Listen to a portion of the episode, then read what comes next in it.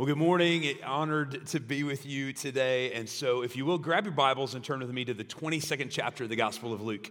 Uh, that's where we're going to be. As many of you know, we have been journeying through the Gospel of Luke. Uh, and as Justin mentioned, we are just a couple weeks away from Easter. And so, today we're going to look at the story of the Last Supper uh, and take the Lord's Supper together as a church family. But a couple of things. Number one, put your hand up in the air, pat yourself on the back. All right, way to get here at 8 a.m., all right, the week after spring break for many of you. Uh, my crew, we were over in Gatlinburg this week, had a great time. Wasn't very restful, but uh, wonderful time together. And I know that a lot of you are here for a couple of different reasons uh, at 8 a.m. Some of you are here because you knew we needed capacity at 9 and 11. Uh, and so thank you for making that shift. I know a lot of you in this room are leaders, and so you're getting ready to serve uh, in one of the consecutive hours. And so know how grateful I am as a leader in our church for your service. Uh, and that you've made the commitment to get up here and be here early in the morning. And so, uh, one of our favorite topics to talk about always is the subject of food. Can I get an amen? Now, I know a lot of you are right. You're, you just grab something quick for breakfast today, but in about an hour, an hour and a half, that stomach's going to start growling, right? I grew up in a home in which Sunday dinner was our biggest meal of the week. As a matter of fact, I want to put up a picture on the screen for you of what Sunday dinner typically looked like in the Strother household growing up. Uh, and so it looked like that. Does that make anybody hungry in here, right? The traditional Sunday pot roast with the potatoes and the carrots, it would simmer in the crock pot, and we'd walk in the door after church service. And I had two brothers, and man, you better get it while you can, right? Because it's going to be gone in a hurry. And as I got older, I began to realize the importance of those family meal moments because it was around that dinner table that a lot of things were shared. Stories were shared. It was the one time we were all busy playing ball, all of my brothers and I running around doing the various things we did. But family mealtime was the time when we sat down and we shared stories. We talked about values. I didn't realize at the time how intentional my parents were to bring up certain topics. It was a time that we connected. It was a time, and really, in which a lot of ways identity was shaped in us. And one of the interesting things about our world today is that we've sped up so much that we miss the importance of family mealtime. Here's an, the next slide that tells you this that 90% of Americans think that family meals are important in a recent survey. But here's an interesting statistic as well uh, the reality is only 40% eat together less than three times a week, and 10% of us never eat family meals together at all.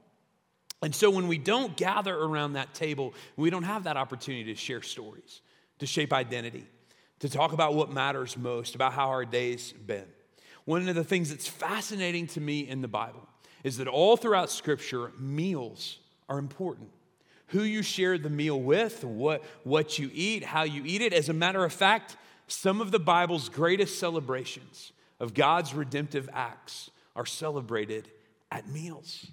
And so it's fitting that as Jesus, as we've been looking at the last few weeks, as he had set his face towards Jerusalem, as he knew with every step he took, he was drawing closer to the cross, that Jesus desired, it tells us in the Gospel of Luke, to celebrate the Passover meal with his disciples. That meal was full of symbolism, as we'll see today. It was full of meaning. It was the identity of God's people celebrated and remembered at a meal. And the fascinating thing that we're going to see today is that Jesus took this meal, he took it as the last meal of the old covenant, and he made it as the first meal of the new. So, would you stand with me in honor of God's word this morning as we read from Luke, the 22nd chapter, verses 14 through 23? When the hour came, he reclined at the table and the apostles with him. Then he said to them, I have fervently desired to eat this Passover with you before I suffer. For I tell you, I will not eat it again until it is fulfilled in the kingdom of God. Then he took a cup. And after giving thanks, he said, Take this and share it among yourselves. For I tell you, from now on, I will not drink of the fruit of the vine until the kingdom of God comes. And he took bread and gave thanks, broke it, and gave it to them, and said, This is my body, which is given for you. Do this in remembrance of me. In the same way, he also took the cup after supper and said, This cup is the new covenant in my blood, which is poured out for you. But look, the hand of the one betraying me is at the table with me. For the Son of Man will go away as it has been determined, but woe to that man by whom he is betrayed. So they began to argue among themselves which of them it could be who was going to do it. Speak, Lord, for your servants are listening. Pray with me this morning. Lord Jesus, we thank you for this moment in which you took the Passover meal and you infused it with radical new meaning and depth for us who are in you. And so, God, today, as we come to this moment, as we consider what it cost you and what you knew you would endure for us, God, may it lead us to be fully devoted disciples who recognize the price that you paid and are willing to give our own lives as well for your cause. So open our ears, our eyes, and our hearts to you in this place, Lord Jesus. And it's in your name we pray these things. And all God's people said, Amen. You may be seated this morning. So, a couple of things that we want to frame up today. Keep your Bibles handy because I want to go back and pick up the few verses that lead into this one. But as you've seen uh, throughout the past several months, Luke is a brilliant storyteller. Uh, this guy, as a doctor, had paid attention to detail. He was a, an accurate historian. And so when Luke slows down the action, anybody ever seen an action movie before where at the pivotal point they slow down the action? That's what Luke is doing in this moment for us. He doesn't waste a word, he doesn't waste a phrase. There are three key movements that he wants us to see in this moment. And our first point this morning is this it's a moment of preparation while things might seem out of control to us, Jesus is in total control.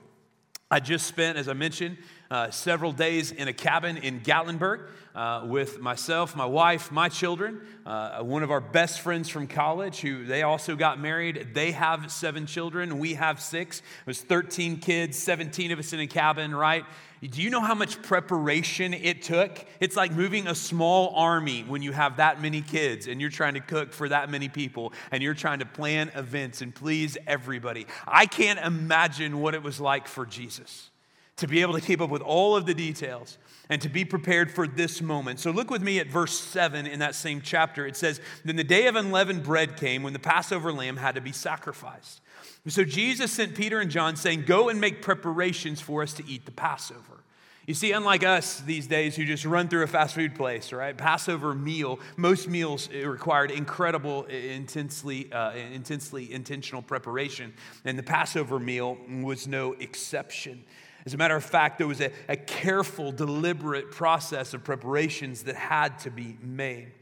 And so, where do you want us to prepare it? They ask him because they didn't have a, a home within the city walls of Jerusalem. And that's where the Old Testament said Passover had to be prepared. Listen, he said to them. When you've entered the city, a man carrying a water jug will meet you. Follow him into the house he enters. Tell the owner of the house, the teacher asks you, the rabbi asks you, Where is the guest room where I can eat the Passover with my disciples? Then he will show you a large furnished room upstairs.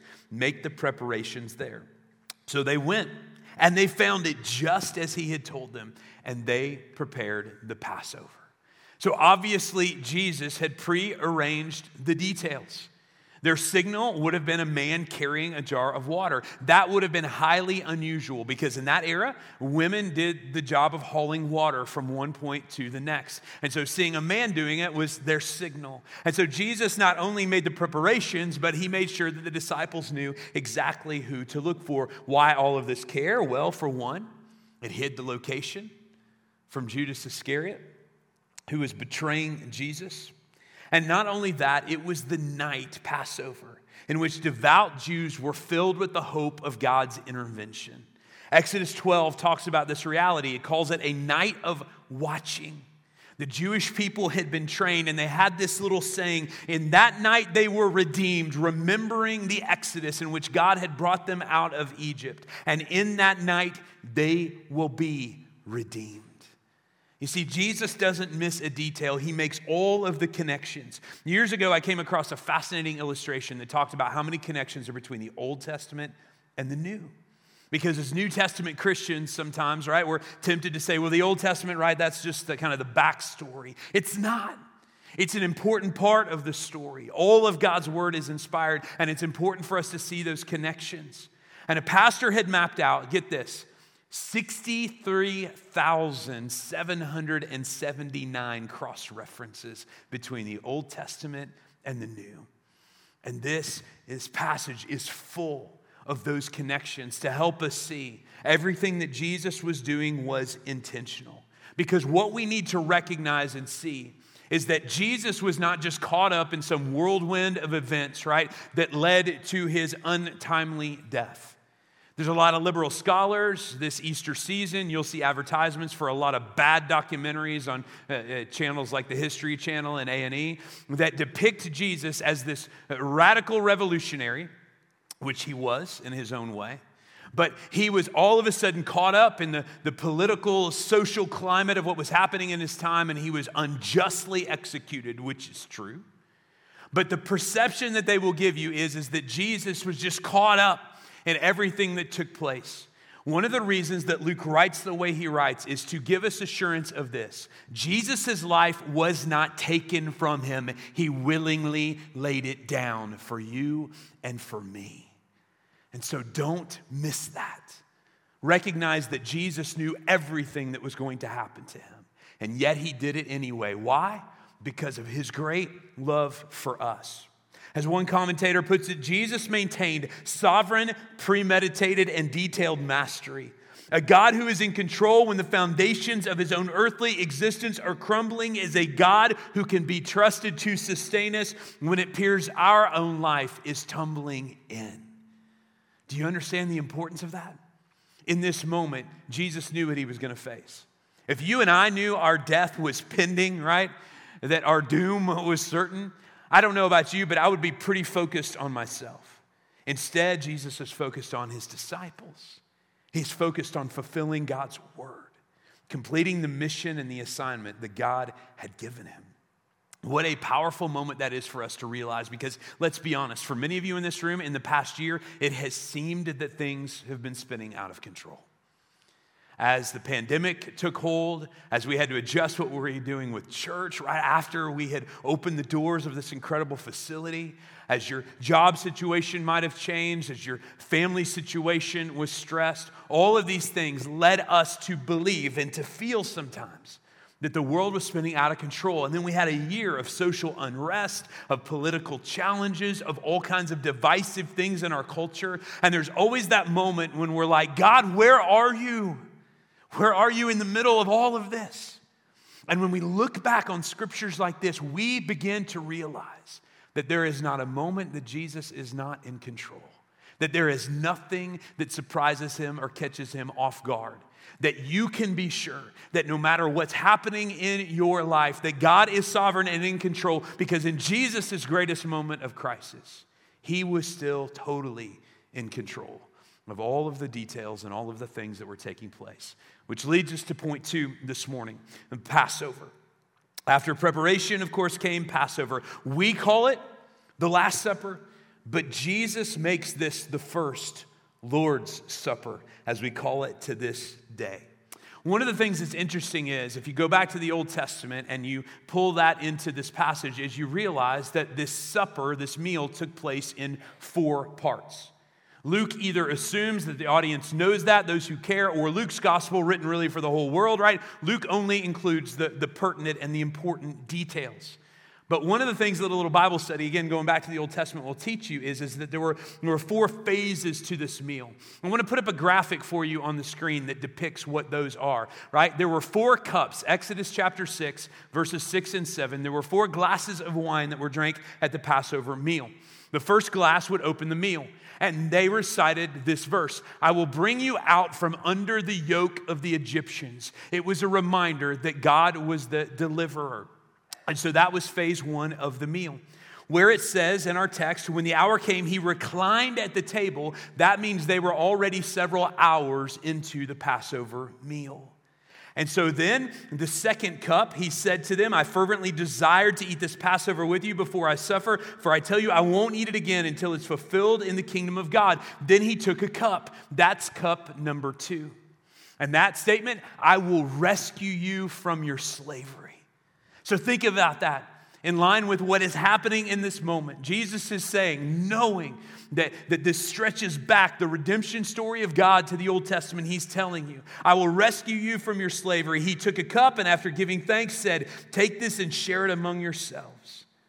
For from now on, I will not drink of the fruit of the vine until the kingdom of God comes.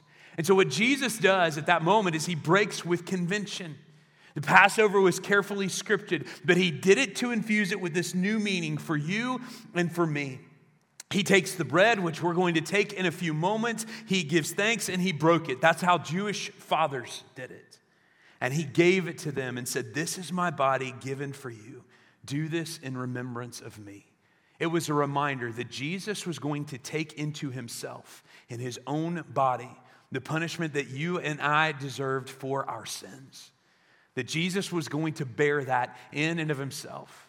And so to this day, right, for thousands of years, whenever Christians gather, one of the things we do on a consistent basis is remember the price that Jesus paid with his own flesh and blood and his own body for you and for me in order to do what? To rescue us from our slavery. Then in verse 20, we come to the third cup. In the same way, he also took the cup after supper. So, after the meal with the bitter herbs and the things that they would eat that would remind them of the journey out of Egypt, at that moment, the third cup would be drank. And that cup says, I will redeem you with an outstretched arm and with mighty acts of judgment. And it's that point that Jesus again departs from the script and he takes that cup and says, This cup is the new covenant. I'm making a new promise with you in my blood, which is poured out for you. Now, one of the things that's interesting is that Jesus doesn't drink the fourth cup. And so there is a cup that's yet to come, that is yet to come. I will take you as my own people, and I will be your God. And so for you and I, we live between the third and the fourth cup. If the fourth cup sounds familiar, it's because that's the promise that's fulfilled in Revelation chapter 21, where God says, You will be my people, and I will be your God. And so, what Jesus does is he ushers in the new covenant, a covenant that will be complete when he returns for a second time.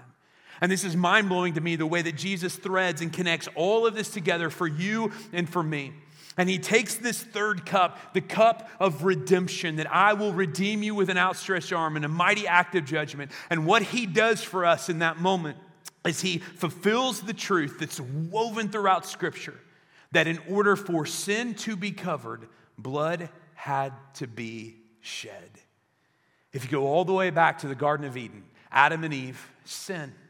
And as God sends them out of the garden, what does He clothe them with? Animal skins. What had to happen for those for world's first clothing of leather to be made, right? Animals had to die. Something had to die. Blood had to be shed for their sin, their shame to be covered. And so, in a similar way, Jesus is saying, I am going to shed my own blood in order to cover your sin. If that doesn't make your heart beat fast, then I don't know what does. Because that is the gift of God for you and for me. And it stretches from Genesis all the way to Revelation. And it leads us to our third point this morning, which is this prediction. While others conspire against him, Jesus isn't surprised by his betrayal. Now, up to this point, I think that there are a lot of things for us, right? That if our, our mind is set on a mission and we're bound and determined to do something, right, then we can do it. And Jesus has his disciples along with him. But the thing that would cause all of us in this room the greatest amount of emotional pain is to be betrayed by those that we love at our most critical moment. And that's exactly what Jesus knows is taking place. That one of his inner circle the one called Judas was going to betray him. And so Jesus says, But look, the hand of the one betraying me is at the table with me, for the Son of Man will go away as it has been determined. This phrase, Son of Man, you might want to highlight it or underline it because it's important.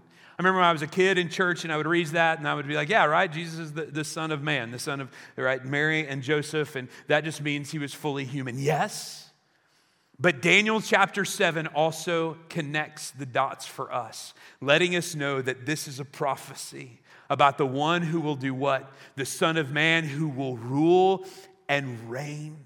And so, what Jesus is saying is that I am that man, I am God, and I will fulfill my word perfectly.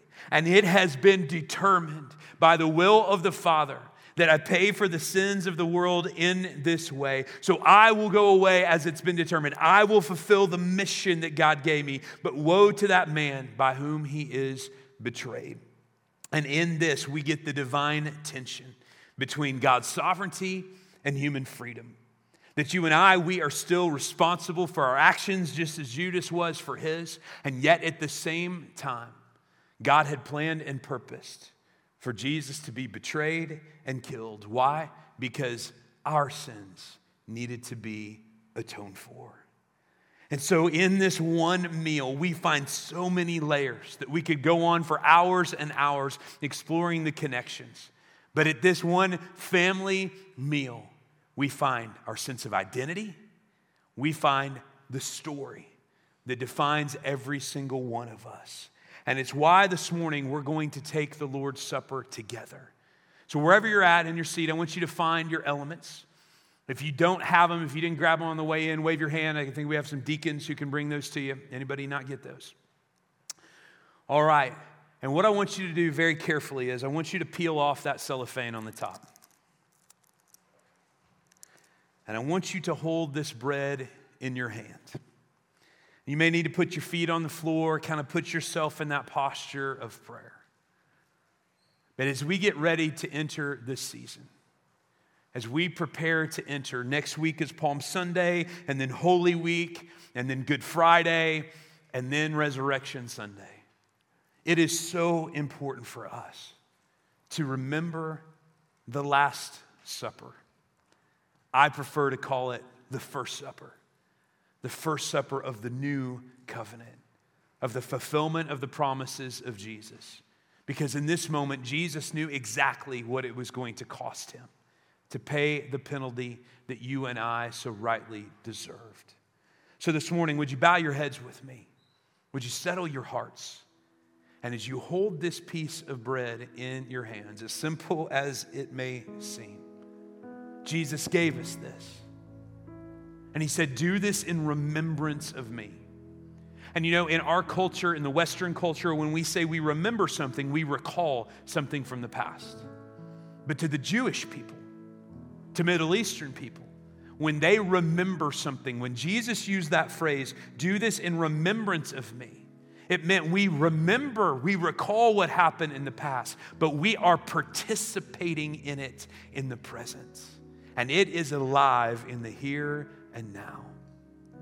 And so, in this moment, would we confess our sins?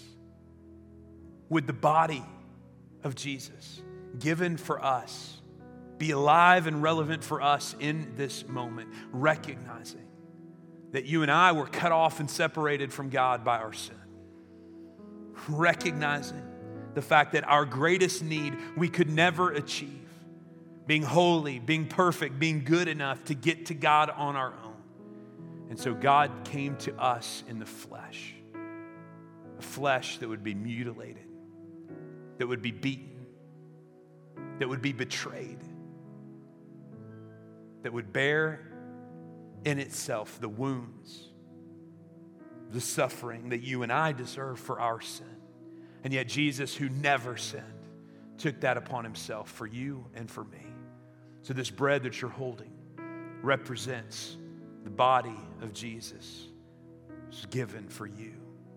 Take now and eat.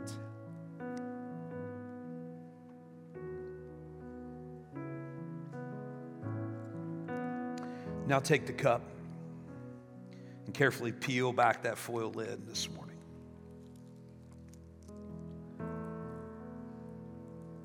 Want you to think about those cups that I put before you on the screen.